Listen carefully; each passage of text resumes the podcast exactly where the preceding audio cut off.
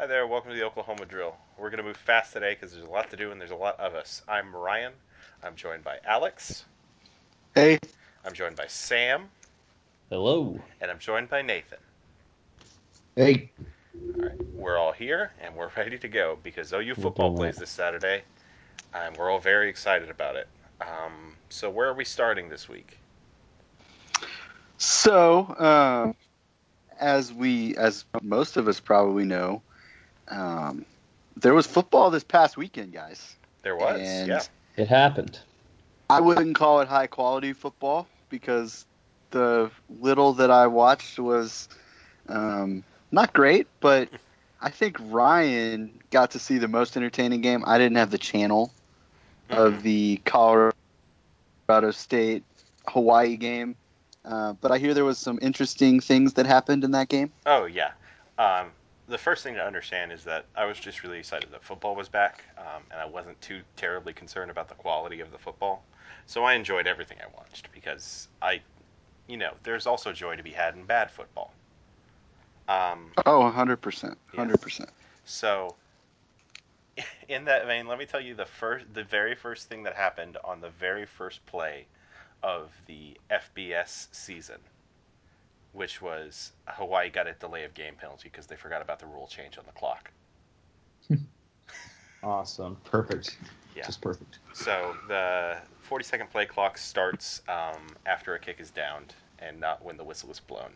And Hawaii totally forgot. And so they took a delay of game penalty to start the game. Um, but uh, Hawaii quarterback Cole McDonald is like a legitimate September Heisman guy now.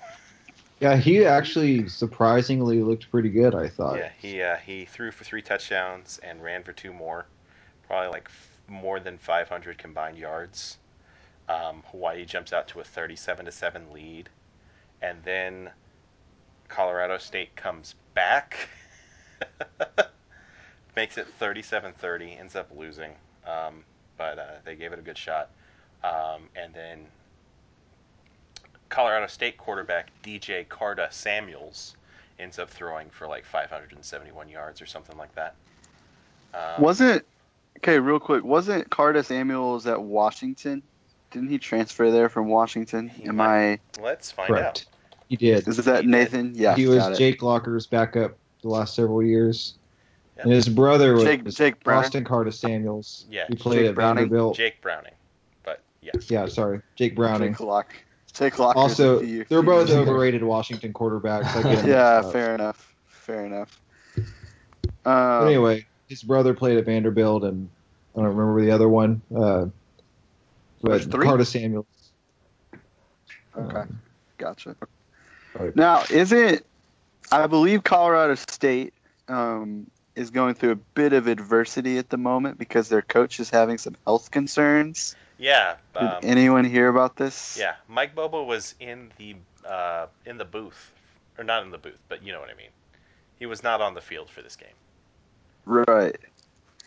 Because he he's got Having like Numbness in the feet, something like yeah that. foot Oh. numbness. Yeah. So that's not great. No, Doesn't yeah, seem like.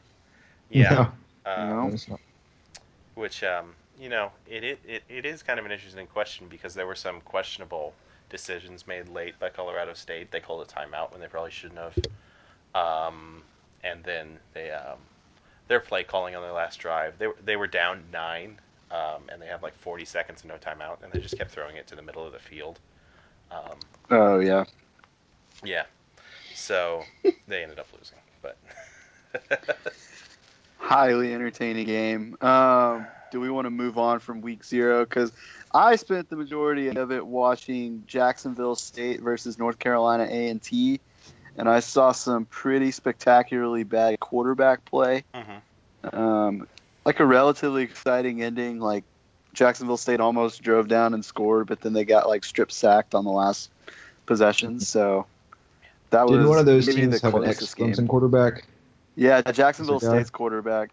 Yeah, and like he was like he was not very good, but North Carolina A and T's quarterback was like twelve of thirty five. Like he was easily the better of the two. The Jacksonville State guy was easily the better of the two quarterbacks, but um, yeah, neither of them were good. It was really bad quarterback play.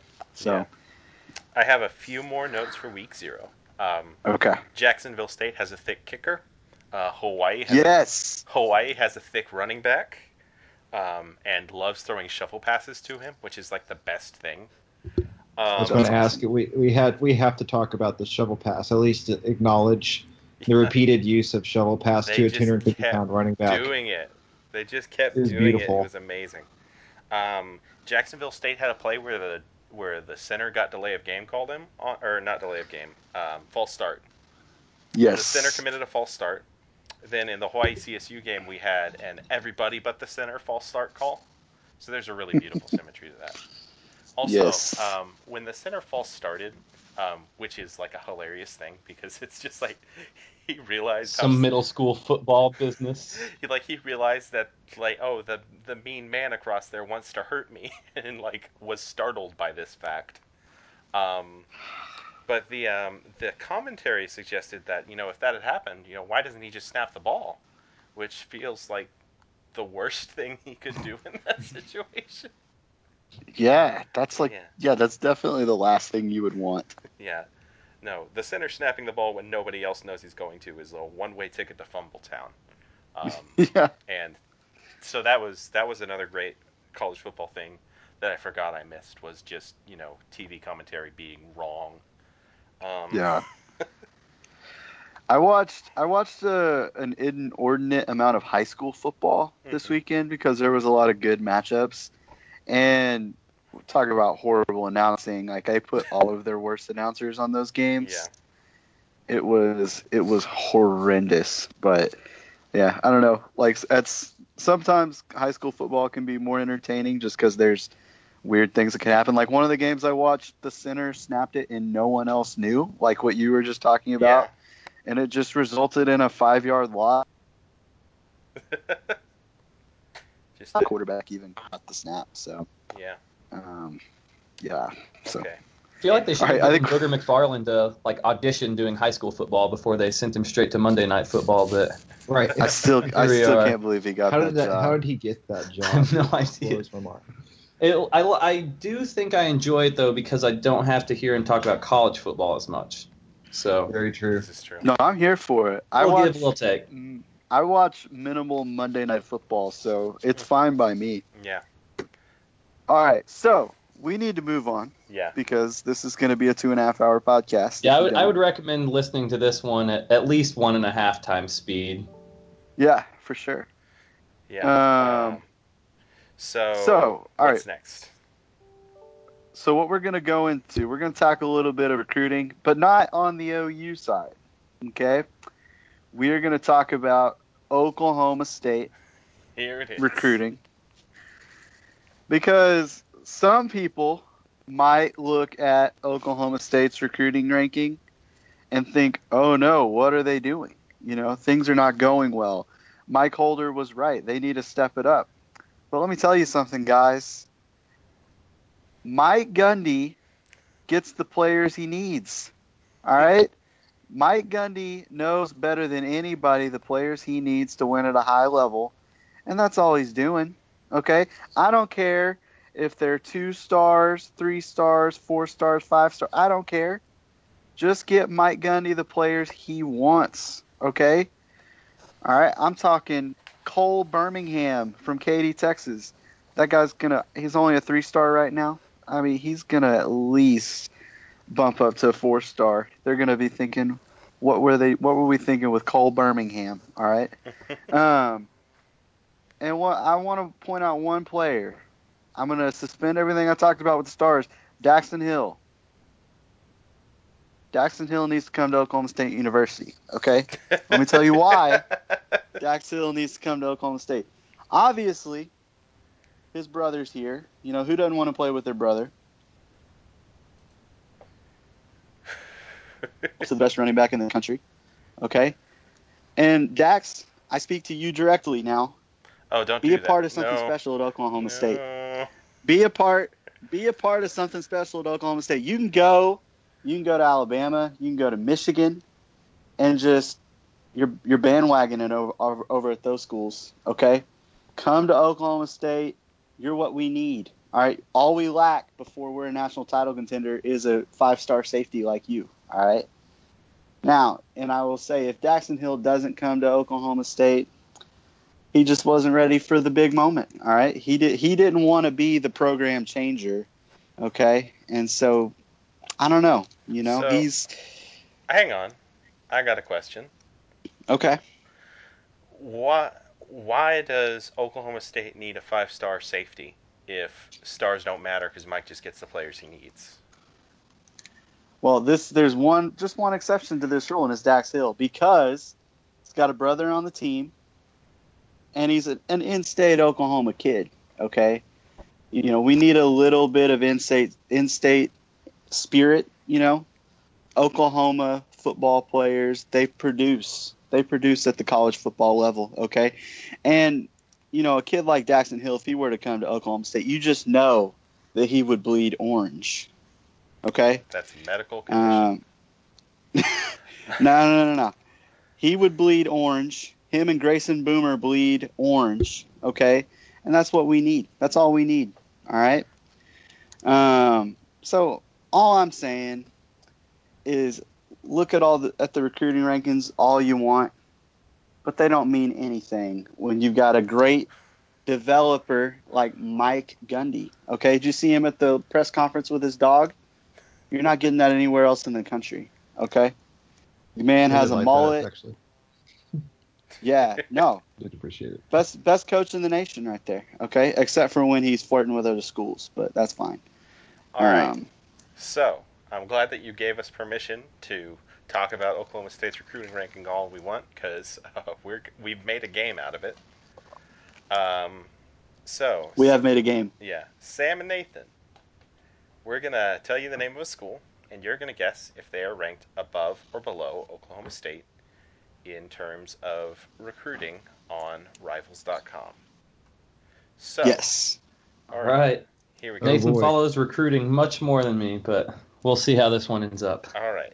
I don't I don't follow bad recruiting teams. But All right. Um, Kentucky. oh, I feel like Oklahoma State has to be higher than Kentucky, right? All right, I'll Sam- give it to Kentucky. Sam says Oklahoma State's higher than Yeah. Kentucky. Nathan says that Kentucky is higher than Oklahoma State. Nathan is right.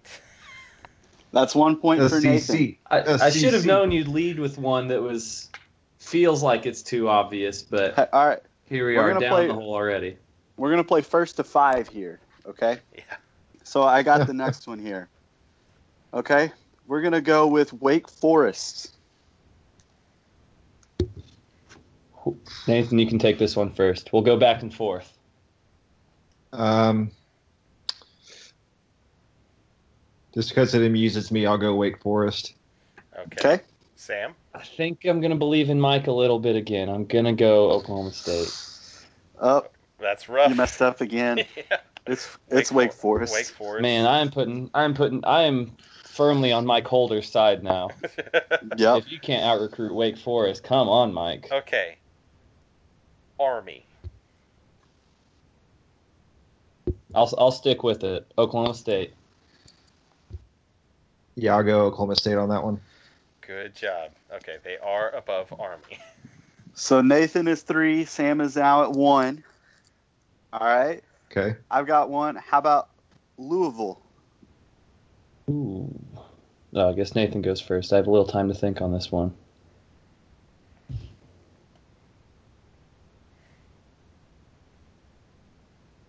Did we lose Nathan again? Hey, I can hear now. Sorry, All right, cut out on me a little bit. What's the, Louisville. who am I? Who am I guessing? Louisville. Louisville. Louisville. Louisville. Um, I'm going with Bobby Petrino. All right, you Okay. say Louisville's above. All right, Sam. I'm I'm gonna take the Pokes. I feel like Louisville's one that you would think they might have a higher ranking, but I'm going with the Pokes. You got it. Well spotted. So it's three two. Three two. Ooh, Sam versus okay. Nathan. All right. East Carolina. Oh god. I feel like this is some bullshit like Wake Forest again, where it should be obvious. So I think I've gone Oklahoma State all four times. I'm going to switch it up and go East Carolina this time. All right. And Nathan? Uh, well, East Carolina's very possibly could lose their coach this year. Um, I'm going with Oklahoma State as well. Oh, we got a tie ball game, boys. All Yes. right. It was East Yeah. Carolina. It was East Carolina. It was Carolina. East Carolina. Whenever this is all said and done, Uh, you guys Mike. have to tell me where Oklahoma State is at because Oh, I feel like okay. East Carolina Yeah, still can't be high up there. Right. All no, right. we're we're staying pretty close. I got uh, Illinois. Ooh. Oh, it's Nathan this time again. I once again did not hear the Illinois. audio is playing games with me. So, what's the team? Illinois. Illinois. I'm going with Lovie. I feel actually kind of confident in this. I'm going with Lovie. Yeah, I'm gonna go with Illinois also. Oh, you're both wrong. I knew I knew I was gonna trick Nathan with that one. All Okay. Hundred percent Good knew I was gonna trick Nathan. All right, here we go. You know, these are these are the these are the elimination games. Here's a here's a tough one, and I'll give you a little bit of a hint. This team is one spot of difference from Oklahoma State. Um, so tell me, is Oklahoma State above or below Cincinnati? Um, I I'm feel like God's say... conspiring against me because I did not hear the hint. So, Uh, the hint is that they are separated by one spot. oh, okay. And what was the team? Cincinnati. I'm gonna go with Oklahoma State. I feel like Cincinnati doesn't get too many in-state recruits, and that hampers them. So I'm gonna go Oklahoma State. Okay, just so we have a an obvious way, like just so it's an obvious decision one way or the other. I'm going as Luke Fickell. All right. Sam Oklahoma takes State. it. Sam Yep. takes it. Really? Wait, is that does that expect put. Luke- Sam at five or four? That Luke puts me at Fickell. four. oh, wait. Four? Oh, they, they were tied I think at it's three. Oh, yeah, yeah, Oh, I'm a disaster. Okay. yeah, yeah. All that dra- We need- drama, all that, all that build up for nothing. Okay. You really Steve Harvey'd it up there, I Ryan. did. I did. Uh, okay, Are we both at four now? Who's? What am I at? I don't even know. You're at. I think Nathan's at three. Yeah. Yeah, Oh, Sam's man. at Oh. three, I four have, I have a chance to close it out. Okay, North Texas. I'm going Oklahoma State. They have to be above North Texas. Yep. I can't hear anything, so I think it's a great thing that we're playing games whenever I can't even hear the audio. So this is real fun. Um, sure. You're gonna have to give me the team again. Maybe put it in the chat box. That North might be the Texas. best. North Can you hear me now? Yes. I can. I can hear it after I ask the question. It seems to be the uh, the secret key to allow me to actually hear things. I have to ask it out loud verbally. And Um, I, I've already chosen Oklahoma State, in case you didn't hear that one. Oh gosh. Okay, so I mean, I kind of want to go North Texas, but I'm going to go would be Oklahoma State. hilarious. Yeah. Yep. It is Oklahoma State. Sam has won the game. I Now, feel like I I, will should have note- to. I feel like I should have to qualify it by guessing how many spots ahead of North Texas. But Yeah, I, would you like would you like to guess? Is it more or less than five? oh man, I'm I'm gonna say more. They are two spots ahead of North Texas. Goodness, man. Okay, I'm I'm in Mike Holder's camp after this little exercise here. Yeah. So what That are they actually ranked? What's what's the total? at fifth. Oklahoma State is at 52. Fifty-two. Oh. Yeah. Yeah. Here are some Other highlights. thought- team. Yeah. I thought worst go ahead. case scenario like low 30s is what they were gonna be. But once you told me East Carolina was ahead of them, I knew they weren't in the 30s. So Yeah, Here are that one teams got me. Ranked above them: Pitt, Boston College, Virginia, Iowa, Duke, Northwestern, Temple. Uh, and Temple would have been a good one. Indi- Indiana is one spot above ahead of them as well. Iowa State is also 22 spots ahead of them, which I, I think is notable. It's pretty hilarious. So yeah, I'm things are not going great from a ranking standpoint, but as I said earlier, none of it matters because only one team in the country has Mike Gundy, but um, you know, That's true. a a less um, Homer fan might be concerned about it, you know. But I'm not worried about a team that's led by Taylor Cornelius. This is this You know? is definitely the lowest they've been in the past five years, though, right? Yeah, this is one of their. They're not doing well in this class. Just on a on a serious note, they are not doing well. Their average star rating is less than three. They um, they have zero four stars. I know this. We've talked a lot about the um, the blue chip ratio. Um, OSU currently not doing well in that regard. It sounds like it. To it's uh, really re- yeah. kind of amazing because you know outside of maybe TCU, they've been the most consistent program in the conference Yeah. the last you know this decade. It's just kind of hard to believe how bad they are.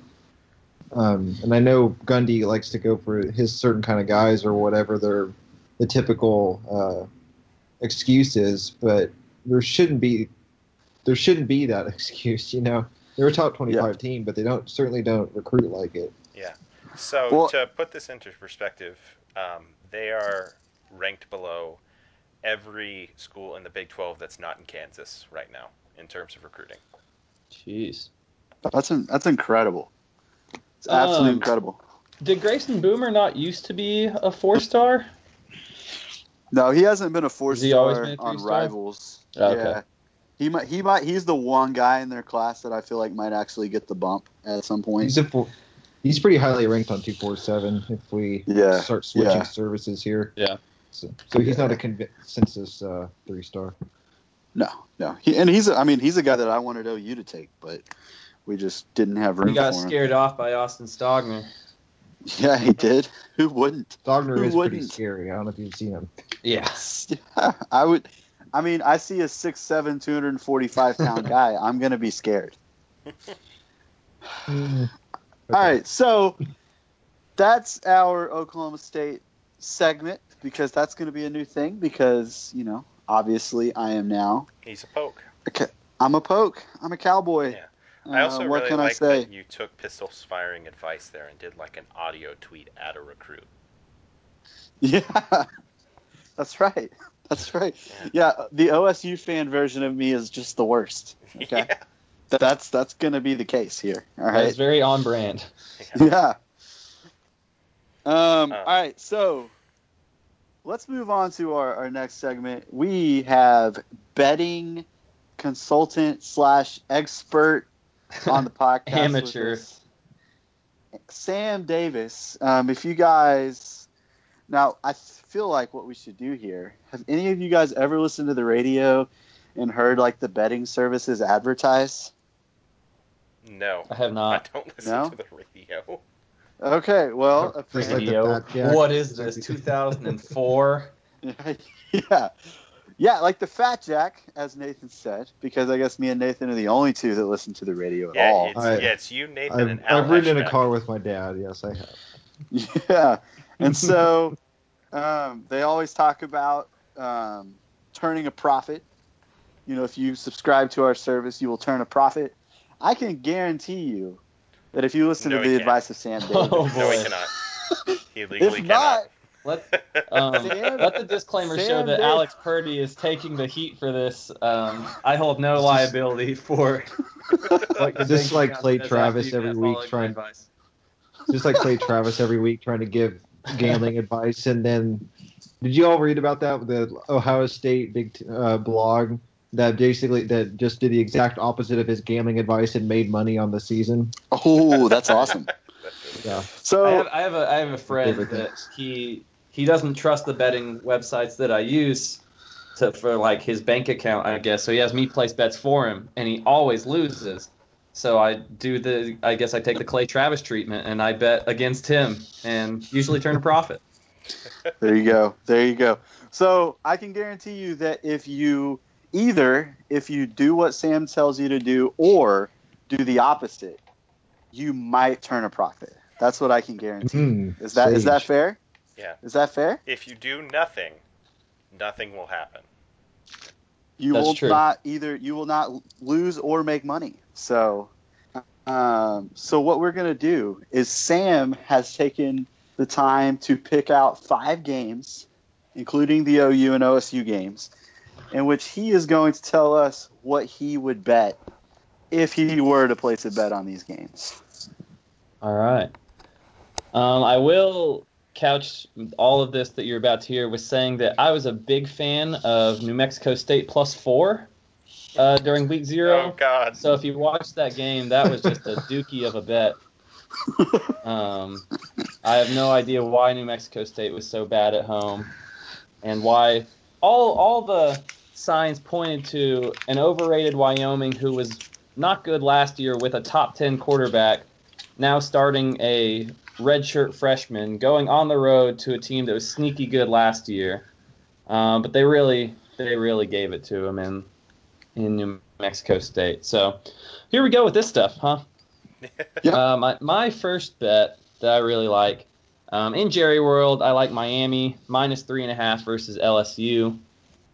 Um, I don't know how you guys feel about this one. I do not like Miami as a whole. I think they're overrated. I think there's a lot of regression coming with the turnover chain. Uh, Malik Rosier is inconsistent at best. Yeah. Um, but can anyone? I mean, you guys probably can, but I can't name a single person on offense for LSU. No, I can't. Yeah, I also Well, don't think Do LSU they is still very have? good. I can, but Yeah, I same. figured I figured Ryan and Nathan could, or not Alex and Nathan. Sorry, Ryan. I thought you might be in the same camp as me. I totally am. My assumption is that after Derrius Guice left, they would just sort of close up shop. Um, That, that's fair. They well, did name did quarterback their today. starter today. Yeah, Joe Burrow. Oh yeah, Ohio they do State. have. Yeah. okay, So, that's not bad. Um. I was still So There's like, one. yeah, that. Oh, what were you gonna say, right? I was gonna say like mentally when I think LSU quarterback, I'm like uh, Zach Mettenberger's gone, right? That was have- you, you stole the words out of my mouth. they have some talent. You know, they they have Jonathan Giles, who were transferred in from Texas Tech, who is a good receiver there. They He's have really good. several. You know, they have Terrace Marshall and a couple five star guys. They have a running back, Clyde Edwards Helaire.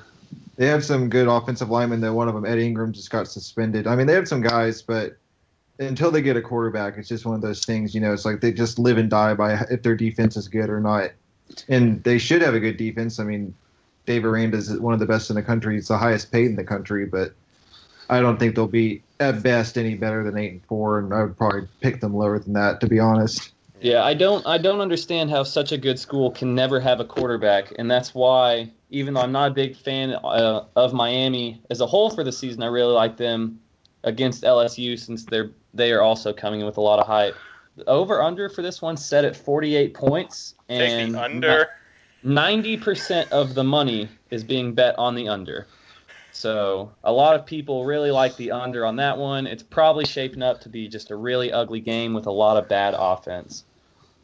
Um, as far as the the spread goes on Miami, minus three and a half, 55% of the bets are going for Miami right now, but 79% of the money is going for Miami, which would indicate that a lot of big professional bettors are taking Miami on the spread and putting a lot of money down, whereas casual bettors they're putting down you know five or ten bucks or taking LSU. Um, so that's typically a good sign when you're betting on somebody, and that's uh, what I'm going to use to reaffirm myself that Miami's a good bet. All right, there you heard it. You, if you bet for Miami, you might win. You might. And if you bet for Miami, you might not. yeah, take the under though, for sure. Yeah, The the under. I think the under is probably my favorite bet out of that game. Probably out of all the games I'm going to talk about. Right now, I'm just talking about spreads. Um, I have the over unders on some of these, but the bets that I'm placing this weekend, other than that one, are going to be the spreads. Uh, so the next one I am going to is Arizona minus 11 and a half versus BYU. Um, again, I don't know anything about BYU other than they were bad last year. Uh, Um, they're terrible. yeah, this game is in Arizona. Khalil Tate is ready to shock the world. Not that he hasn't already, but he is ready to take another step. I think a Lamar Jackson esque sophomore year step. Um, so I think they could really come out and just have a lot of offense in this one, and BYU just can't keep up. Okay. Uh, I, I think I'm fine with Kalani. I think Kalani Sitake is a horrible football coach. Um, I s- saw some of the dumbest coaching decisions I've ever seen were made by him last year. He Like, did at one hire Ty point- Detmer, so that's a pretty. He bad- did. He did, and he would he would just call random fake punts in situations that were just ridiculous, like from their own end zone. He would call fake punts, and it just. Well, yeah, did not work out expect for it, him. Huh? Yeah, well, you, you also wouldn't expect it to work, but um, so yeah, I I agree. I don't think BYU is worth anything, and No. I, I love that bet. I love that Speak- bet for Arizona. Speaking of BYU, how is Tanner Mangum still at BYU? No way. Hasn't that guy? Ah, It's just No like his like ninth year. How know. many legs? How I many? feel like this is just what BYU does at quarterback, right? Like they've had yes, three quarterbacks in the past 14 seasons. Like, and then you combine it with the traditional BYU thing. How old is Tanner Mangum? Is he like entering into his athletic prime? Like, it's yeah, it's Tanner possible. Mangum I is remember. somehow only he turns 25 years old very soon, but he has the face of a 36 year old. he does Tanner that Mangum's for like sure. my age. Yeah. Anyway. Yeah, Yeah. You still have Squally Canada, which is one of my favorite oh, I love Squally Canada. yeah, for sure. um, all right, next game, Sam. Next game, this one might be a little hot takey. Um, if you listen to the their big Ryan and Alex do their Big 12 power rankings, Alex is not a big fan of West Virginia, and nor am I. And so I'm taking Tennessee plus 10 uh, versus West Virginia in Charlotte, North Carolina. Ooh. Um, part of this is um, I want it to happen. I'm biased. I want West Virginia to have a bad season to confirm my belief in them this year. And not, I do not like Tennessee necessarily. I just think that West Virginia is getting a lot of hype from the media that is not warranted outside of Will Grier and David Sills. And I think they might come out and I, I think they still probably win this game, but I think it might be you know field goal, keep it close. Okay. Okay. Yeah, I I think Sam, didn't you have you sent me your Big 12 picks? I did. Weren't they like 8th or something? I had West Virginia eight because Yeah. I have no reason to believe this will happen, but I just feel like something catastrophic will happen. Maybe another Will Grier injury. I don't know. It just it seems like Sam had this a high. I may I had a dream and I woke up. I was like, West Virginia's going six and six. I think also I made such a good case for them to not have a great season in our last podcast that Sam just kind of That's true. I, he, I had them at seven and and ran five. with it. I had them at seven and five, and then Alex sold me on five and seven. I like it. Yeah. I like it. Um, so yeah, try and go a little contrarian there with the Tennessee West Virginia one. I'll pull up the how the how the money is going on that one if I can. That that game I that scares me because I just Yeah. have no idea what Tennessee's going to be. Yeah. Um, exactly. It can't be much Um, worse. And right on now, it was it would No. seem as though the professional bettors are disagreeing with me because only 43% of the bets are on West Virginia on the spread, but 66% of the money is going towards them minus 10. So, um, Yeah. but like I said, I went with New Mexico State, who they had a large percentage of the money, and a lot of bettors got bit in the ass on that stinkeroo. Um, so Yeah. next, my last one, I have Alabama minus 24 and a half against Louisville because they're Alabama and they're at home, and I don't really care who they play. They're probably Now, not going to keep it close. Isn't oh no, they're on a in neutral? Orlando. They're not at home. That's they're at or- okay. in Orlando. Yeah, I mean, not that it At matters. Kansas They would be State. they'll be at Louisville wherever they play. So Exactly. Yeah. The yeah, only I thing think- that worries like- me there is the margin. Um, Right. Yeah, they could. Alabama, I, it could be a situation where they're up 30 in the third quarter, and then, I mean, they still have, once they put in their third string, it's still all four stars, but yeah. I think they could let them back in it at the end when they got the scrubs going. It's just the thing about Alabama to me is that they could beat a team 40 to nothing or they could beat a team 28 to 7 and it will be the same degree of like totally crushing. yeah, yeah. Right. agreed. Yeah, So- I, I Oh, keep I going. like that number though. I think I would take Alabama anyway. I just don't know how Louisville's going to score on them. Like Yeah. They were so dependent on Lamar Jackson last year. Louisville has been just awful on the offensive line for years Yeah. now. and Yeah. I was gonna ask. Lamar Jackson got them out of so many situations that now that they have Jawon Pass, who's not nearly the mobile guy as uh, as I Lamar will- Jackson, I just I, I can't see them withstand, holding up that Alabama front for you know four quarters. I can't His even name really is see it for two Jawon quarters. Pass. His name That's is. Jawon It Pass, is. though. You know, That is a good- Which name. I I I I do. gonna have to be Jawon runs for his ass this game. Though. hey, that's a good. I really like it because it sounds like um, it really answers Bobby. It sounds to me like Bobby Petrino calling a play. He's just, you're on pass. yeah, Jawon Pass. You're on pass. All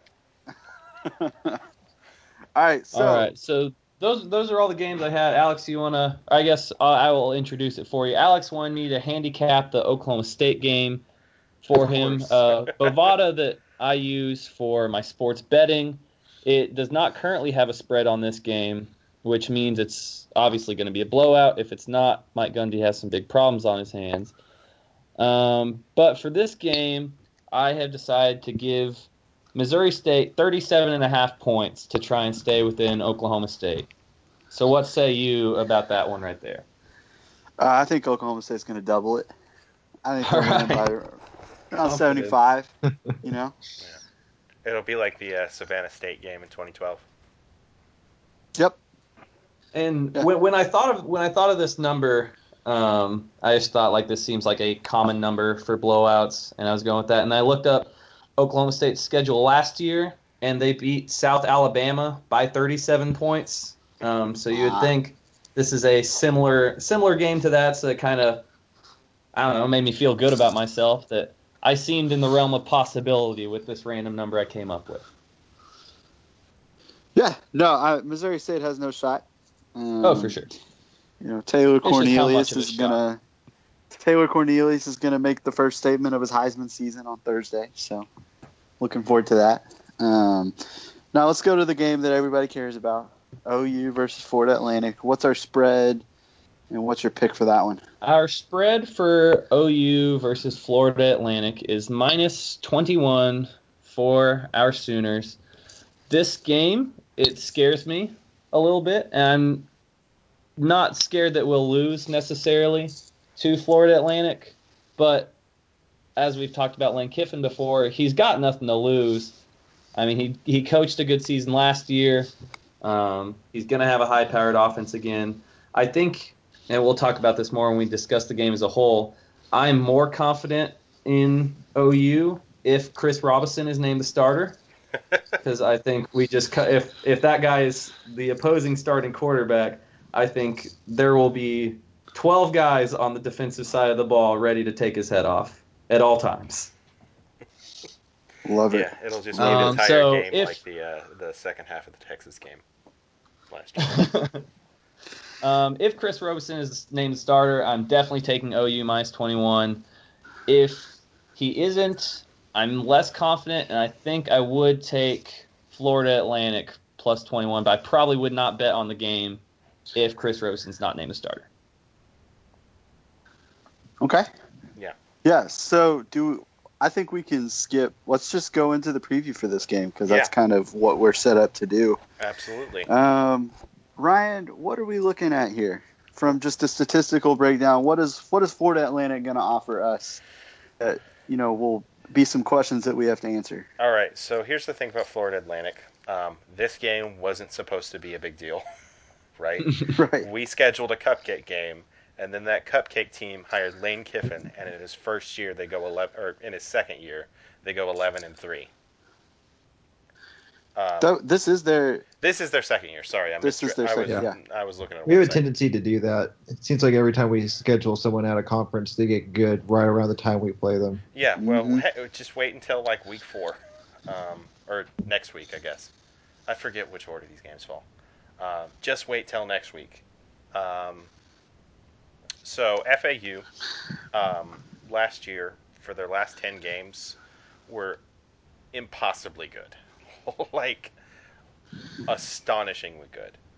Um, so Florida Atlantic rose um, something like uh, no, they rose 104 spots in uh, S&P Plus last year, um, which is the equivalent of going from the top, uh, the bottom 25 to like the top 20, um, which is nuts. Um, it's probably not sustainable, but uh, Lane Kiffin knows what he's doing, and he's got a surprising amount of talent. Um, he, uh, Yeah. yeah. So that's that's FAU at first Well, glance. I think one of the things that is important to kind of note is like obviously he turned their program around really quickly, You know, in really just one year. And he kind of took some shortcuts when he got there. You know, he decided that he was just going to take every transfer that he could. Mhm. Um, you know, if there was a player transferring from a big school, we talked about Chris Robinson. Like if there was a player transferring from a big time school that was a big time recruit, he wanted him, and he was Mhm. going to offer them a position. Another guy, um, DeAndre Johnson from Florida State, who was on season two of Last Chance U. Yeah. Um, no one else in the country wanted him because of his off the field issues, but Lane Kiffin was like, "Nah, screw it. He's a good football player." You know, so Yeah. um, well, he's and definitely not afraid to take chances on that kind of thing. no. Um, case in point, he hired um, Kendall Briles and um, his younger brother. Um, Yeah. uh, Kendall Briles obviously was fired in disgrace at Baylor after his uh, dad just you we know what happened at Baylor. Um, and Yep. Chris Kiffin was had a uh, show cause penalty um, from Ole Miss as a result of those wonderful NCAA violations they accrued. Um, so both of those guys are actually not there anymore. Um, uh, Chris Kiffin is now with the 49ers, and or, uh, Kendall Briles is at Houston. Right. Um, so Do you know who he replaced Kendall Briles with? I do know who he replaced Kendall Briles with. Do you? I do. Um, Charlie Weis Jr., Charlie Ooh. Weis Jr. who is younger than me. Yeah. Yeah. He Crazy. is- he's like Lincoln Riley age, like whenever Lincoln Riley got his job. Yeah, he's Um, 24. Man, nepotism in college football must be so nice. The what? I said nepotism in college football must be so nice. Oh, just, yeah. Just ask the, um, oh, what's his face? I was going to make a joke and then I completely forgot. The Florida State family. Oh, the Oh, Bowdens. the Oh, Bowdens. the The Bowdens. Bowdens. Just Yeah. ask the Bowdens about that. Oh yeah, for sure, for sure. Um, so yeah, no, that's kind of a crazy thing. Like I, he's now 25 years old, Charlie Weis Jr. Um, which it's just wild to think that someone my age is coaching in Division One football Yep. as an offensive coordinator. It's not like he's a receivers coach or anything. Like he's a full blown play caller. So that's that's pretty interesting. Or I, I mean, Kiffin probably calls plays. Well, right. yeah. Uh, you have to But- assume. But yeah, He's an offensive coordinator. Weis Jr. was an analyst at Alabama under Kiffin when he was there. Right. Um, so those guys are at least like he doesn't have like an outsized um, better than it should be Conference USA staff. Now it's Right. his like these are the sort of people who like I mean Charlie Weis Jr. is still way crazy young, um, but you know this is the caliber of staff you sort of would expect um, a Right. school like this. Um, he uh, they lost their starting quarterback Jason Driskel uh, from last year. Um, they lost two of their top three receivers. Um, now I'm just reading. Uh, they, they, they, I think they lost three offensive linemen too. Like they yeah, sustained some pretty big losses on offense. Mhm. Um, one guy they are returning though. I mean, that's the kind of the guy that you know Lincoln Riley couldn't stop talking about today in his press conference, and that's Devin Singletary. yeah, Um, he ran for like 1,900 yards last season, you know, and that's I don't care where you're doing it. Like if you're doing that at the Conference USA, I don't care. Like that's impressive, you know. Like that's pretty big time, and um, he's back. So OU's going to get a test from game one. Can they stop a big time running back? Yeah. Okay, like last year, there were times where us stopping the run was just not something that happened. And Yeah. um, we're kind of going to see from game one this year whether or not it's not going to be a UTEP situation where it's like, we look good, but I don't know what it means. Like, if we stop the run this weekend, that's pretty big time. Yeah. Okay, this is going to be one of the better offenses that we face, probably the best offense that we face in the non conference. Yeah. So, do we want to talk about the quarterback situation at Florida Atlantic? Let's do it. So, We- Jason Driskel, the starter last year for their big, massive turnaround season, is gone. So, tw- in 2017, DeAndre Johnson, the FSU and Last Chance U guy, um, had a blood clot issue, so he missed. Um, but he should be, but he's playing again now. And then the other guy is Chris Robinson, as we've talked about, um, former four-star OU commit slash early enrollee. Yeah. Real, real quick. In addition to being the amateur betting correspondent, I would also like to be the personal anecdote guy, where I talk Okay. about my experiences with people, athletes on campus. And I just wanted to give a shout out to our friend Chase Brooks, who is an OU police officer that had the privilege of arresting Chris Robinson. That's awesome. Oh. Shout out to Chase Brooks. Yeah. Now, was Um, this was this the arrest? Uh, this was the one around the spring game, right? Yes, this was the very first one, bef- like while he was an early enrollee. I'm pretty sure. Yeah. So this wasn't the one that got him kicked out, out Right. of school, but it was the prior. That was the first. Exactly. So we can't blame Chase for getting king kicked out, but he does get the privilege of getting getting there first to it. So Yeah. good on Yeah. Chase. See, when you when you were starting to name yourself anecdote guy, I was thinking that you were going to name yourself this podcast's official Chris Robinson body double. Damn Yeah. it. That's fair. I love that. Yeah, in the on social media, how my friends like to post the douchiest picture of Chris Robinson and akin it to me. Yeah. No, I literally. Yeah. No, I've had people like I was. I can't remember who it was. Like I had this picture. It was my background on my iPad for a long time for whatever reason because I'm weird. But uh, one of my friends saw it and she's like, "Who is that?" And I was like, "Oh, it's Chris Robinson, the quarterback that got kicked out of school." And she's like, "Oh, I just I always assumed that was just Sam Davis." And so Everyone's known about our love for years, but that was where they yeah. finally found out that we were iPad background level. oh Okay. man, So yeah. So I mean, both of these guys are capable quarterbacks. Both of these guys are guys with questionable pasts. Um, but yeah, we'll just no, have, for sure. we'll have to see.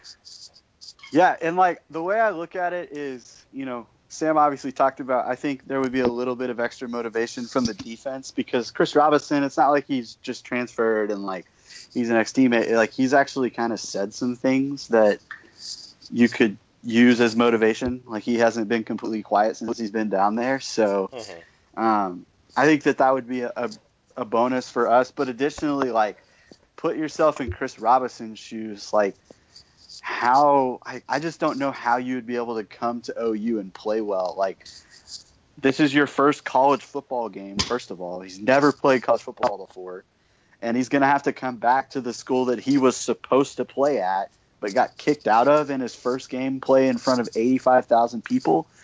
Like Yeah. I don't know. I I wouldn't be able to play well in that situation. I don't feel like so. Yeah. Um, Do you think I that just- I- the um, do you think that the um, audience in the stadium is going to be plugged in enough to like understand who he is? Like, do you think he's going to get any heat from them? No. I don't think people will be like super mean about it. Like I mean, I think people will kind of know who he is, but they're Mhm. just not really gonna care. Yeah. You know, like Yeah. I don't know. Most people People obviously barely don't know who like the backup guys on, on that are still playing for OU are. I don't, Yeah. I don't Right. see them knowing who Chris Robertson is or Robinson or however you say it. Yeah, I'm sure. I, I, I've said hear- it both time, both ways this podcast. Yeah. So It's like Oh, yeah. it's like Yeah. Andre Robertson. It there's I- not a anytime there's a player like this now, I always use the Rob because of Andre Robertson. hmm Like it's just like I see OU as a, co- a commit named Corey Robertson, Corey Roberson, and I always at first call him Corey Robertson because of Andre Yeah. Robertson. But I, I, Uh, I've known about Chris Robeson, or uh, I guess I always default to Robeson, but um, I've known about him since he was like 15, and I still can't figure out how to say his name. So it's just one of those No. funny things. Yeah. yeah, now I will say maybe Chris Robinson or Roberson will be able to put all of that to the side because he is an extremely talented quarterback. Like he's a guy I was quite a bit higher on him coming out of high school than I was Austin Kendall. Like I think he's a guy that would have been squarely in the quarterback race this year if he hadn't gotten kicked out of school. Like I, I really have no doubt about it. Um, but I think that's again, a good possibility, but at the same time, what I'm what I've seen is that most people expect DeAndre Johnson to start. So I'm Yeah. not sure Yeah. how much of it really. I mean, much it really DeAndre. Johnson is more experienced. You know, he hasn't Yeah. played at this level necessarily. I actually don't know if he got any snaps at FSU or not. Uh, but I mean, he played at the JUCO level, which is more than Chris Robinson could say. he he tore it up at East Mississippi. Like I mean, that season of that was a good season of Last Chance U, y'all. Um, and I, I I went back and rewatched it recently, and I was like, man, he's he's really good. So.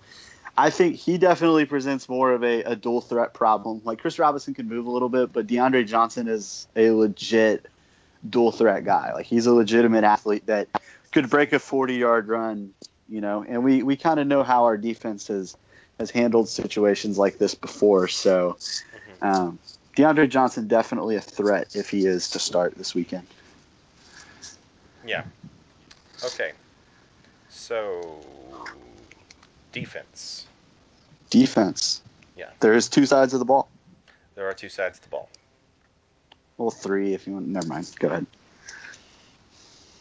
So, um, you're looking at um, a defense for sure. I don't know. There's not a ton to say about it. They were relatively Well, low, Lincoln yeah. did say in his press conference today that they had the best middle linebacker OU has played since Roquan Smith, which is obvious because they haven't played anybody since Roquan Smith. Yeah. Um, But he's either talking about Azeez, Azeez Al Shaair or Rashad Smith. And it's the first one. Azeez Al Yeah, it Shaair. is. Yeah. Yep. Yep. And he also talked said they had a good safety, but he didn't even use the name. I don't know. I think they had a decent defense last year, but they were definitely they were kind of like OU in that they just they were a really good offense that was just good enough on defense Yeah. um, to beat you know Akron and the teams they were playing in the after they got past Wisconsin. You know the elite teams on their schedule. Mhm. So, right. Yeah, they finished 52nd in defense last year. They go with their number six offense. Yeah. Um, they were, and they weren't particularly aggressive. They had a real, they were really low in stuff rate, really low in havoc rate. Um, so, just, um, just a sort of a bend don't break thing. Um, I don't know how well it's going to go for them. Probably. Right. Yeah, because you would think a team with a low stuff rate is going to struggle with an offense like ours as Yeah. much as we're going to lean on the run game. They do have a new defensive coordinator though, and I, I believe he's somebody that is a little bit more aggressive. So I wouldn't be surprised if they if we see them a little bit more aggressive Yeah. um, You're talking about in um, this game. I don't know his first name, but it's um, Pecoraro from. He was at Southern Miss last year. Yeah, that sounds correct. Um, okay, so maybe their defense will be a little different. It's hard to say, you know. Um, this is the frustrating thing with the first preview is that there's just no data.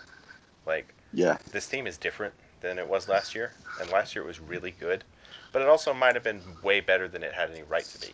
So you know, we'll see. Right. Yeah, I think you know, absolutely. It's it's always hard going season to season.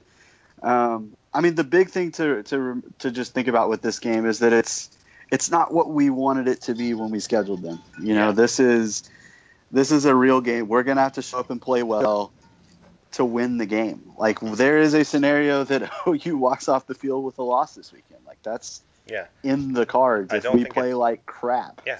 I don't think it's likely, but it's not impossible. Yeah. There But has to be some like crazy, wacky stuff like the Houston 2016 game where like everything possibly could go right. Houston went right, Mhm. Yeah. but still, it's possible. Yeah. Yeah. And they I- also, I, think. I, go ahead. I was gonna I was just gonna say. Oh, sorry. You go. You go ahead, Ryan. this is the best part about having four people on a podcast. It's a Canadian standoff right now. um, so uh, what I was going to say is that the other thing about Florida Atlantic and the difference between them and Houston is that they don't have an E player of the caliber of Ed Oliver. Like that's the biggest thing to me. Uh, I mean, I don't know. The best linebacker is Roquan Smith. You know. I don't know. I, I like the sound back of since that. The Nick best. Chubb and Sony Yeah. Michel too. for the record, I'd like to give props to Lincoln because this is obviously um, this is in refer- that comment was in reference to a thing Lane Kiffin had said about OU's offense. Mhm. Um, that something to a similar effect of like this is the best offense we played since. s- Da da da da.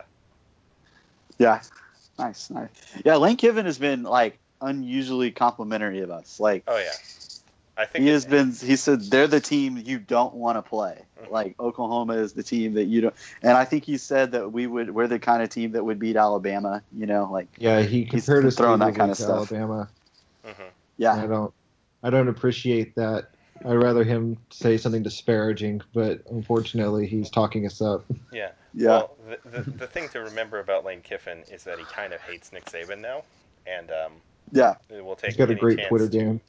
trash Oh, him um, in beautiful, um, sarcastic fashion on Twitter. Yeah. Yeah. No, like I want Lane Kiffin to be the head coach at Auburn so badly. Yeah. Oh. Like that would be one, just the most perfect coaching scenario that I could come up with. We came up with that was like our dream coaching carousel pick last year, Mhm. and it's gonna be that way until it happens. So, Yeah. There's nothing I want more, um, because at that point, the rat poison thing, like you're looking at a Yeah. real, you're looking at a real like Harvey Updike number two situation potentially. Yep. Yep. Um, yeah. So. okay.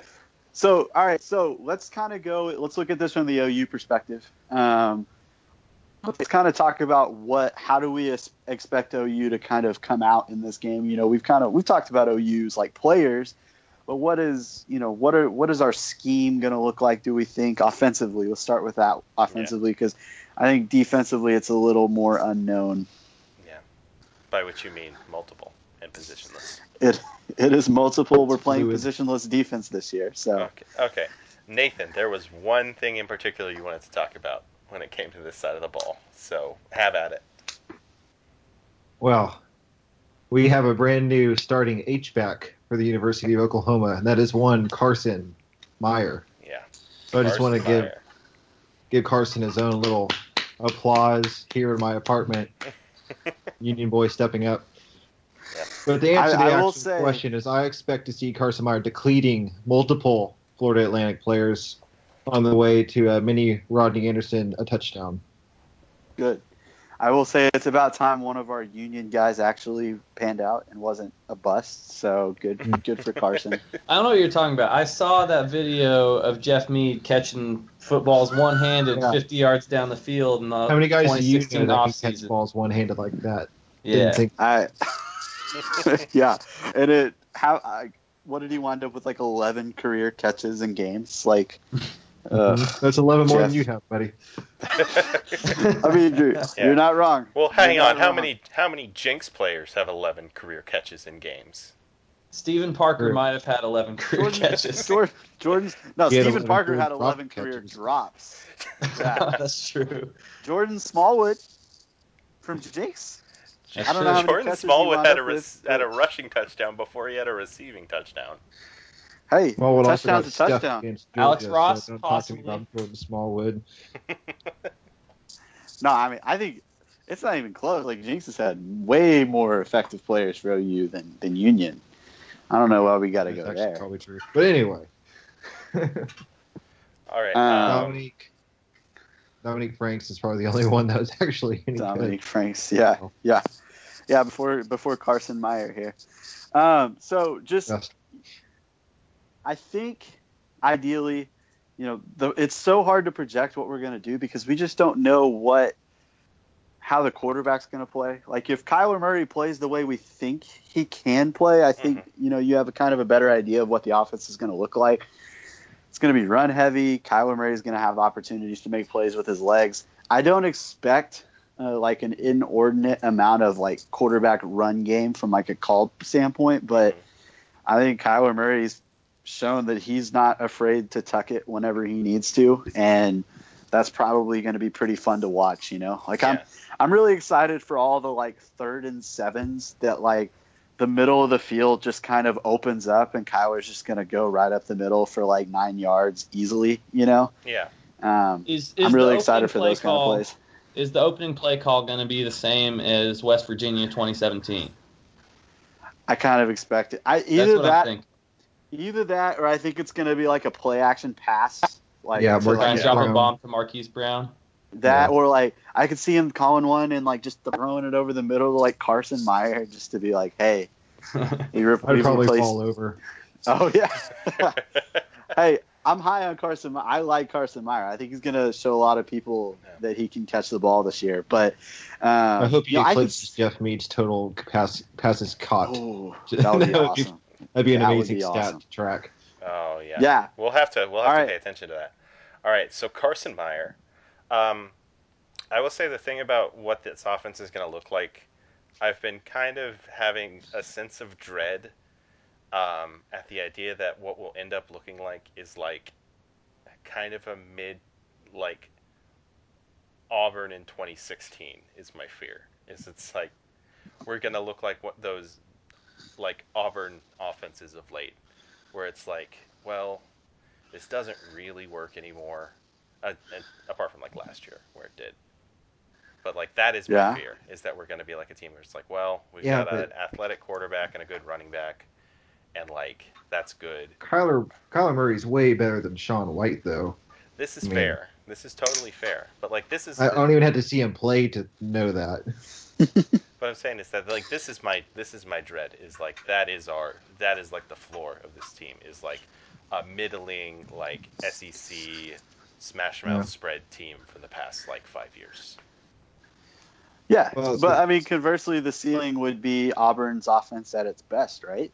Yeah, the ceiling is like Auburn 2013, but But with a better passing quarterback. yeah, See, I, the thing about the team is, even if Kyler's not an amazing passer, which I don't even expect him to be an amazing passer, I just think he'll be a good enough passer. Mhm. I I think the the we had t- the team is set up in a way that there's enough around him to not have to focus solely on him. He doesn't have to win games by himself. Yeah.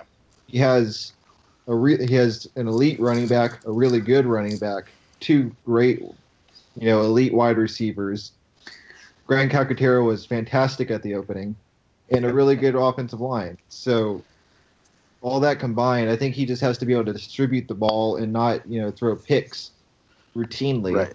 And Yeah. the offense can kind of build around him and allow him to get comfortable as the season progresses. I don't think he needs to go out and light up FAU for 400 yards. I think he can go out there and throw for 200 and let, you know, be a kind of a run first team and let uh, Rodney Anderson and Trey Sermon and, you know, even po- possibly Sutton and the guys down the line kind of take over the game and kind of wear down and have the offensive line lean on FAU and kind of uh, impose their will that way. So I, I that's kind of how I expect the game to go. I I think from a how does the offense approach the game, it's going to be a more of a run run heavy, especially early in the season as Kyler Murray kind of gets established. Yeah. I think that last year, the Iowa State game, um, we were in a position early in the year where we lost a couple of our best skill players and we weren't able to recover from that. hmm Um, I don't think that's going to be an issue at any point this year. Like it would take epic injuries for us to have like for us to just not know who's going to make the plays. You know, Yeah. like I mean Baker Mayfield beat Ohio State last year with a bunch of freshmen and Dimitri Flowers leading the team in receiving. Yeah. That's not going to be Kyler Murray at any point during this year. Mhm. We've got CeeDee Lamb, I think, is probably going to be one of the best receivers in the country this year. Yes. Hollywood Brown, it took him a while to establish himself, but he was unbelievable at the end of last season. We still have him. guys like Charleston Rambo, AD Miller, got, those are talented players behind these guys. So even if we're just not going to be in a situation at any point where like what are who's going to make the play? Like I sat there against Iowa State last year, I was like I mean, I think we're going to win, but I don't know how we're going to do it. You mm-hmm. know, like that's not going to Kyler is not going to have a situation like that at any point during Yeah, this year. of course, because at the end of the day, he's always going to have Drake Stoops. That's, that's right. He won't have Isaac though. He won't have Isaac No Isaac. Isaac. Yeah. Isaac came to play school. Football career. Hey, He did. good. Shouts to Isaac Stoops. I mean, you know, he was always not quite as good as his brother, and I've always said if I was like if I had a twin brother and I wasn't as good at him as good as him at something, I would just quit because I would not be able to accept that my brother was better than me at the same thing. You know what I mean? I would just stop trying if it was like if he was so much better, I was never going to be able to catch him. You know? But we are we already know that Isaac Stoops is going to be out on the intramural fields dominating with Lambda Chi Alpha. So he still has a bright true. four years ahead of him. Yeah, I absolutely. don't know. Yeah. I was gonna make a joke To me, about it's- twin brothers and the Morris twins, but then I couldn't decide which one um, fits where in this analogy. I guess Markeith is worse than Marcus. Yeah. Uh, to me, Isaac, this is punishment for Isaac playing, trying to play cornerback at one point. Oh. Yeah, he tried Yeah. to be his dad, just like his dad. So. Yeah. Um, all right, let's talk. Let's talk defense because this is Uh, this is do we have certainly we have to talk about defense. Uh, Um, okay, no, real quick. Sorry, two more things on offense. They're very they're very short. Two things that I'm really interested in that we will find out on literally the first play that we have an offensive possession. Mhm. Which side is Cody Ford and Bobby Evans going to be lined up on? Mhm. I kind of have I kind of expect Bobby to be lining lined up on the left for whatever Yeah. reason. agreed. Um, I think I would prefer it the other way around, but I trust Bill Bedenbaugh. He knows what he's doing. Mhm. Um, and then who is the starting center? Um, that's been right. Link coach Lincoln Riley's been talking about. That's the closest battle we have. Absolutely. Okay, like they have not been able to get any separation there. Um, I kind of lean towards them going with Jonathan Alvarez because it seems like in college football, a lot of times, whenever there's a senior that has done everything a coach has asked him to do, they wind up giving them the shot. Yeah. Um, this is a guy that Yeah. he redshirted last year when he didn't have to, like because for this situation, and it seems like if it's if it's tied, they're going to go with the guy that's made the calls from the center position before, and they're going to go with the guy that redshirted redshirted for them. You know Yeah. what I mean? Yeah. So I think if they were playing FAMU and not FAU, there's a I kind of lean toward Creed, yeah, but because they have to, they're playing a legitimately good team right off the bat. I think they there's a fairly solid chance that they'll lean toward experience. Um, Yeah. Mhm. If, if if everything's coming up pretty close to equal. Right, right. So that's it. That's all we have for offense. You know, I mean, I think it's going to be a pretty exciting game from that standpoint. Defense is really where we have to go next. Um, I think a couple storylines from today's uh, press conference. One of the the headliners was talking about the will linebacker position. Um, and it seems like there's still a battle going on with Curtis Bolton and Caleb Kelly, um, which is I to me, I think I don't really think it matters what ha- I think they're going to start Caleb Kelly Yeah. just because even if Curtis Bolton looks better in practice, like I think there's there's an upside that Caleb Kelly has at that spot that they're just not going to be able to deny. Like Mhm. they are not going to be able to go, yeah, we're going to go with Curtis Bolton because we know what we're going to get. Like you have a few games. I mean, we're talking about Florida Atlantic being really good, but they're not Ohio State. You know what I mean? Like you have some games that you can afford to go with a guy like Caleb Kelly who has plenty of experience on the field. It's not like you're going with a true freshman here. Yeah. Um, go with Caleb. They're also Kelly. not Ohio State because they have a man of character as their head coach. Uh, Oh yeah, god. yeah. we, we definitely. I love that Lane Kiffin is the man of character in this scenario, but um, yeah. So go with Caleb Kelly because of the upside, but I do think it is notable, and it kind of maybe speaks to the fact that his transition to that spot hasn't been as seamless as we had hoped. Like I think the coaches kind of looked at that as something that that was going to be a slam dunk. Like he was going to go there and he was just going to take off, and it doesn't seem like that's really been the case so far. But I think they're going to give it a chance on the field to play out. And if it doesn't work, then they'll go with Curtis Bolton. But I don't think there's a scenario in which they would just now we're going to start with Curtis Bolton. I don't think that would happen. Mm-hmm. Yeah. Uh, so I think that I'm I agree with that. I don't. I also just don't trust anything Mike says. Um, right. Because I've shown no reason. Just to, on principle. yeah, I've Yeah. never seen any occasion to believe him when he says something. Um, yeah, I think it's more likely that Caleb Kelly's there. Maybe we'll see Curtis Bolton a lot. You know, that would be Yeah, I nice. think, think you'll play, probably see him in some packages. Yeah, I think they Third downs. they've they liked him as like a pass rush specialist last year. So even though he fell down when he was trying to sack JT Barrett, but whatever. We Yeah. talked about that a couple of pods ago. Um, Yeah. Yeah. I think the next the next thing with the secondary is, or not, of course, there we go. I think the next thing is the secondary. Mhm. Um, how who's going to be on the field? I think we know Parnell Motley's going to start at corner. Tre Norwood's probably starting at the other corner. Mhm. Um, Co- uh, Lincoln Riley said Bu- Buki's going to be our starting nickel, and he's also can play some safety. I kind of took that as I think Buki's going to be the safety if we're in a I think if there are Like four base linebackers defense. on the field, then yeah. I think if there are four linebackers on the field, then Buki is playing safety. Yeah, and maybe not for the first game, but I maybe they don't start that way, but I think eventually that will be the case at the very least because I, I just don't think you're gonna go into like Kansas State and like just you're gonna want to have Buki on the field. Yeah. You know what I mean? Uh, so I think that if that's not the case on Saturday, it will be at some point soon. Um, I think that's what they want to do uh, because he's just he seems like it seems like they think he's too good to take off the field. Mhm. Um, other spots at the free safety, Robert Barnes and Justin Broiles. That's another one of those competitions that has just been, you know, talked about a ton. You know, probably, you know, it's definitely in the top three competitions and that was was in camp. So, I'm I honestly have no idea who's going to be out there um, between Robert Barnes and Justin Broiles. It, Justin it Broiles sounded like get roasted by Drake Stoops. well, yeah. It sounded like Broiles is a little nicked up the last few, maybe the last week or so. Um, I think they're, but they're also saying it. The battle's not over, so I think they're kind of letting him go maybe till Wednesday, Thursday, and then they'll release something. So he probably still has a chance to make it, you know, to come back and reclaim the starting position because he was the guy the first couple of weeks that was making maybe the most noise out of the entire camp. So Mhm. I wouldn't be surprised if he is starting, but it also seems like Barnes has had a pretty good camp as well, and he, he's remained healthy. So Yeah. either way, I could see both ways.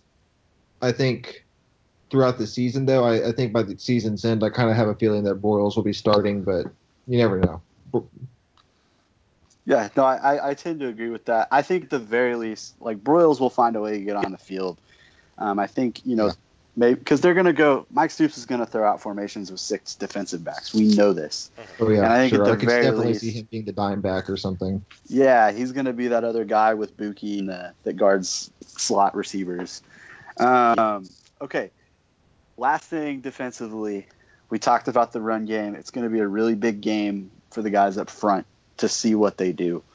Um, how how much of they like that's been the talk of camp and just all spring. Like it's been, we love the way our defensive group has our defensive line group has matured you know? And i really like the way lincoln riley talked about it today.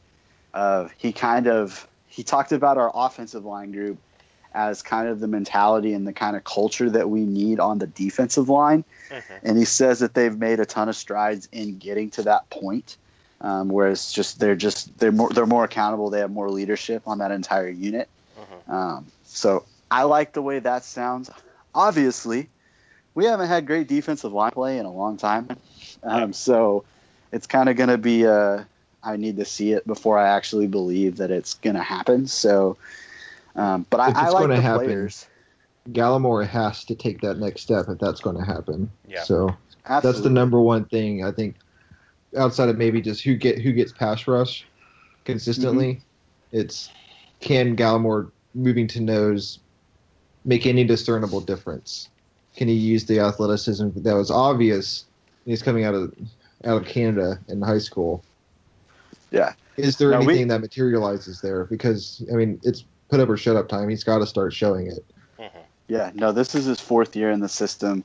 We haven't had a difference maker at that nose spot since Jordan Phillips. In in that last time we had one, we had a top 10 rush defense in 2014. Like, there's kind of, you know, that's what we need. We need that top caliber nose guard. Calvin Thibodeaux thinks the world of Neville Gallimore's potential. That's what Right. Neville Gallimore's always been. He's been potential since he's gotten here, Mhm. and he He hasn't he could really be showed Tommie it. Harris, Gerald McCoy level, and that's, I mean, That's, That's absurd. God. Yeah. Yeah, that's astonishingly high praise. Like, Yeah. And like you look at like what the guy is able to do like when he's not in pads like he runs like a freaking running back. You know, like he has all the athletic ability that you need to be a, a superstar defensive tackle. He's just got to do it. yeah, You know, he has to do it. Him, Amani Bledsoe, it's time to see more from him. Kenneth Mann has been one of the guys that's been the most praised in camp. Like they say, he's really taken a leadership role. Ruffin McNeill had some really nice words about him, as Ruffin does. Um, so I don't. I'm I'm excited, you know, and we'll know from just you know from the first game whether or not they've taken a step. You know what I mean? Because if if they get lit up by Florida Atlantic, I mean, you know, that's Yeah. kind of the caliber of offenses we're probably going to be facing for most of the season. So, you know, there's there's definitely Singletary is a good litmus test for sure. yeah, like be very concerned if Singletary goes for like 150 or 200 or something. You know Yeah. what I mean? Like yeah, if we can hold him under 100 yards, like I think that that would say something for this defense. it absolutely would. Um, where, Okay, What else do we have? Anything at all? so we got a couple things left. I want to go. I want to get score predictions for this game. I hate doing score predictions, but we have to. Mhm. We're podcasts. We have to do score predictions for this game. Mhm. Um, so I want to start with Sam. What- What's your All score right. prediction, Sam? Um, I think my score prediction. I was gonna give a prediction, but then it was literally right on what the spread is, so I feel like I can't push. So I'm gonna go 52-34, Oklahoma. Okay. Ryan. Um, I'm gonna say 38 to 10. Wow. So you're expecting a good defensive performance. I like it. Wait, no, never mind. I didn't- Never we'll mind. go- 68 to 60 to 50. I'm gonna say I'm gonna say 38 to um, 17 or 20. 17. 38 to 17. Okay. Nathan. I actually heard that one. Uh, 45-28 OU. Okay. All right, and I'm gonna go 44 to 31.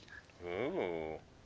Yeah, so a little closer than I would like it to be, but I don't think it's gonna be one of those where we're super nervous in the fourth quarter. Yeah.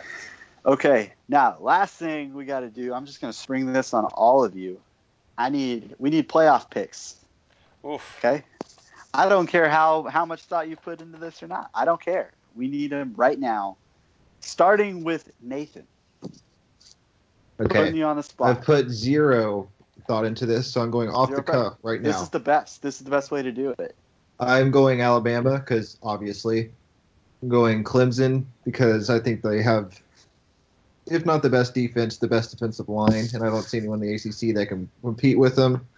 I'm going Ohio State because good things happen to bad people, and I'm it. going. Uh, screw it. I'm going OU. Boom. All right. So third time in the playoff era. Okay. Ryan. Okay. Um, I am going to say Alabama. I am. I don't just want to say the same ones, but um, That's that's what I'm doing now. I'm trying to be different from Nathan, but I like his first three.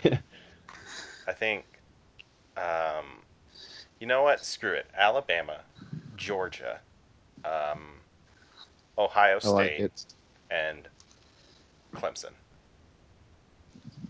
Okay, Sam. Well, great. Now I can't do that, huh? Okay. Well, obviously, gotta go with Alabama. I think Georgia will be back there. No, no. I don't want both. I don't want to say Alabama, Clemson, and Georgia. So I'm going to put Clemson in there because their D line is just absolutely ridiculous. So I'm going to go Alabama, Clemson. You know what? Fuck it. I'm put. Can I say that on here? I said it Just did. um, Georgia, and surprise out of the Big Ten, I'm going Michigan. See, I wanted to do Okay. that, but then I thought about it and decided that it wasn't going to happen. I don't think it is, but you took Ohio State, so wait, wait, wait, wait, wait.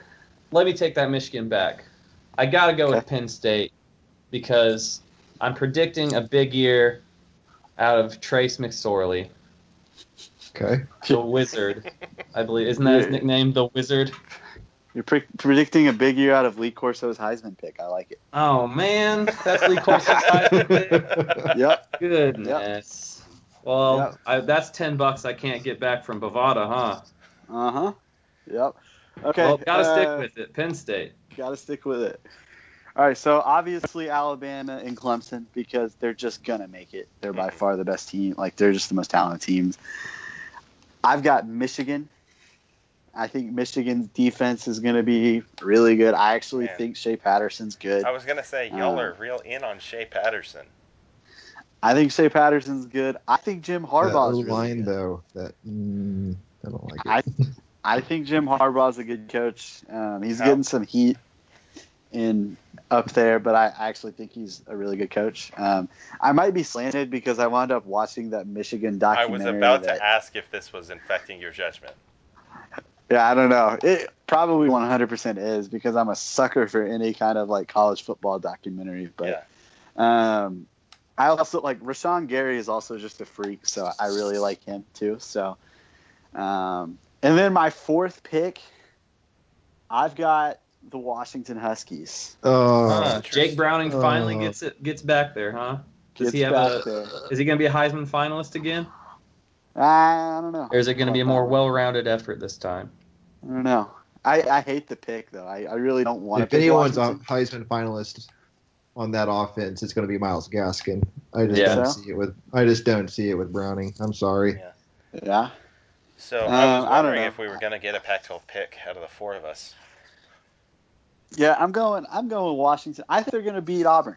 I really do. I'm. I'm. I'm picking them to beat Auburn this first week, and that'll If they set them Auburn. No, no, no one else in the Pac-12 really scares you this year for them. I mean, USC Yeah. start. I mean, JT Daniels is going to be a god apparently, but he's still a true freshman that should still be in high school. So Yeah. Oregon doesn't have the depth yet. Yeah, No. They have the best quarterback. Stanford. He needs to stay Yikes. healthy. Yeah, Yeah. Stanford's okay. Bryce I, I just. I don't like their. I, I just think it's another nine and three year for Stanford, and Bryce Yeah. Love has another I agree. I good year. Yeah. So I That's- mean, yeah, that- there's really that's no one that scares pretty you for Washington good. if they can get past Auburn. Yep. Yeah. No. I. I've gone back and forth on this one. I. I, I don't want to pick OU to make the, the playoff. I don't either. but Because here's my it- thing. I think we have the easiest path. Yeah, I agree, hundred percent. I'm the only believer, apparently. Well, I I, I, I, like us better than Washington, to be honest. I mean, I- yeah, yeah. I don't know. It's, it's really Washington tough. has much better defense, but I, j- I- maybe I'm just biased because I don't think Brit, Jake Browning's that good. I don't know. No, I think it's 100%. It's going to be Alabama and Clemson in the national title. Like 100%. It's going to happen. If that, if my, Yeah. if my playoff happens, Michigan and Washington are going to get killed in their game unless they play each other. Um, but assuming that Alabama and Clemson are one and two, they're 100% 100% going to play each other in the national title game. But I really wish Wisconsin didn't have Alex Hornibrook as their quarterback, so I could buy into them more. Yeah, Alas. Yeah. that's why I'm off of them as well. I thought about it, but I just can't buy the talent there, man. It's just not the same. Yeah. You know, like they have Oh, those good big players. two-star hog mollies. I don't know. They have great they have great linemen and stuff, but they just don't have like the skill position Not the- talent, yeah, you know, skill- that I know what you mean. I feel like You just- by they the just end of don't have last it. year, I was the biggest Wisconsin hater in the universe. Like, w- w- the Big Ten championship game was just so miserable. It Yeah, just hurt. sucked. Both of those teams, neither of them played well. Um, No. to be Yeah, kind no, of how that I felt was- about Miami. Malik Rosier. It is. Yeah. ugh. Yeah. Yes. Yeah. Um. And Real- then they got to play think- each other in the Orange Bowl. Yeah. That Anyone think uh, Trevor Lawrence is going to win that job in uh, Clemson this year?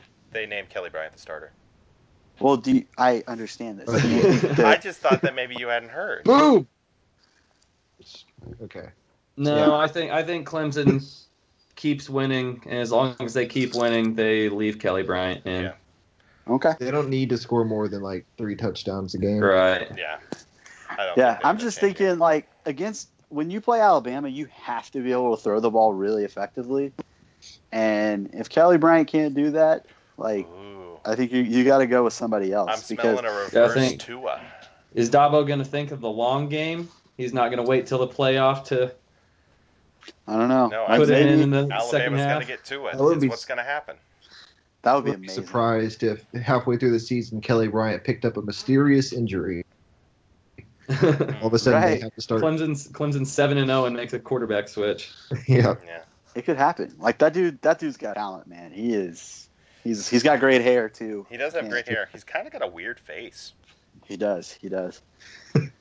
um, It's a narrow face and for no, a quarterback. I, I don't think any of us think Jake Fromm is going to give up that job to uh, guy that I'm forgetting Justin his Fields. name. Fields, Justin Fields. No, I think he's Jake also ludicrously talented. Yeah. Um, I, Do we- do we love think Justin they're- Fields. Do we think they're going to use him in some sort of like Kyler Murray way, like last year, just try and find a way to get him on the field, or do we think that Justin Fields will just be a full-on redshirt this year? I think. I think mean, he I think plays. I think he plays because I don't think there's really. He's talented enough that you you really wouldn't plan on him being here longer than three or four years, Yeah. anyways. So, I think um, Kirby Smart. I could is- I think that sounds like something he would be into. Mm. yeah, Do we do we think could s- Jake Fromm limps off the field every time Justin Fields comes on? Does he fake an injury? I hope so. That hope was Baker that Mayfield? was that was brilliant. That was, That was yeah, brilliant. that was hilarious. Um, yeah, amazing. Yeah. All right. Anybody have anything else that we need to discuss? Um, does anyone want to make a prediction of what group of five teams going to be in the New Year's Six Bowl? Uh, Year six. It's not going to be U- Boise. Not going to be UCF. Florida Atlantic. it could Yeah, very defending well be national Florida Atlantic. champions. Yeah. I kind of like Boise. I think they beat Yeah. OSU. Oh no way! Ooh. Not, no no way in the world that's happening. Are you kidding me? I- I threw Given that out there spice just before you. we even preview that one. I like it. Oh Yeah. yeah. No, that, Gauge that, and game's not even going to be close. That's not even gonna be a close game. All right. Um, Cornelius Yeah, so- hasn't had even any of his hair left after that game. All right. I am a little bit concerned because, like, calling him the corn dog is like a legit thing. Like, it's not just like a silly nickname the media came with. Like No, his teammates call him corn dog, No. and that's that's a concern. That's my only concern with Taylor Cornelius is that his nickname by just people is corn dog. Yeah, it's not And good. That's that's not a good one. It's a bad one. Okay. Is there anything else? I don't think so. I think it's a good place. This did not go as long as I thought. Like, We move fast. We did we did good. We We, did, move fast. Okay. Um, so thanks so much for listening to the Oklahoma Drill. Um, you can subscribe to the podcast on iTunes, on the Google Play Store, or through Podbean. Um, you can follow the podcast at Oklahoma underscore drill. Follow us at RW at Alex P. Purdy, at not that Sam Davis. That was Purdy with a P. Alex P. Purdy. Um, at and at not that Sam Davis. Um, Nathan's Twitter account is private. Um, Don't follow me. Don't follow. If you request it, I probably won't approve it. So don't even try. Damn. Um, this episode was brought to you. Just kidding. We don't have sponsors. You hear the audio quality. We don't have sponsors. Um, all right. Well, thanks so much. Um, we're very excited to be watching OU football on Saturday, and we hope you'll join us.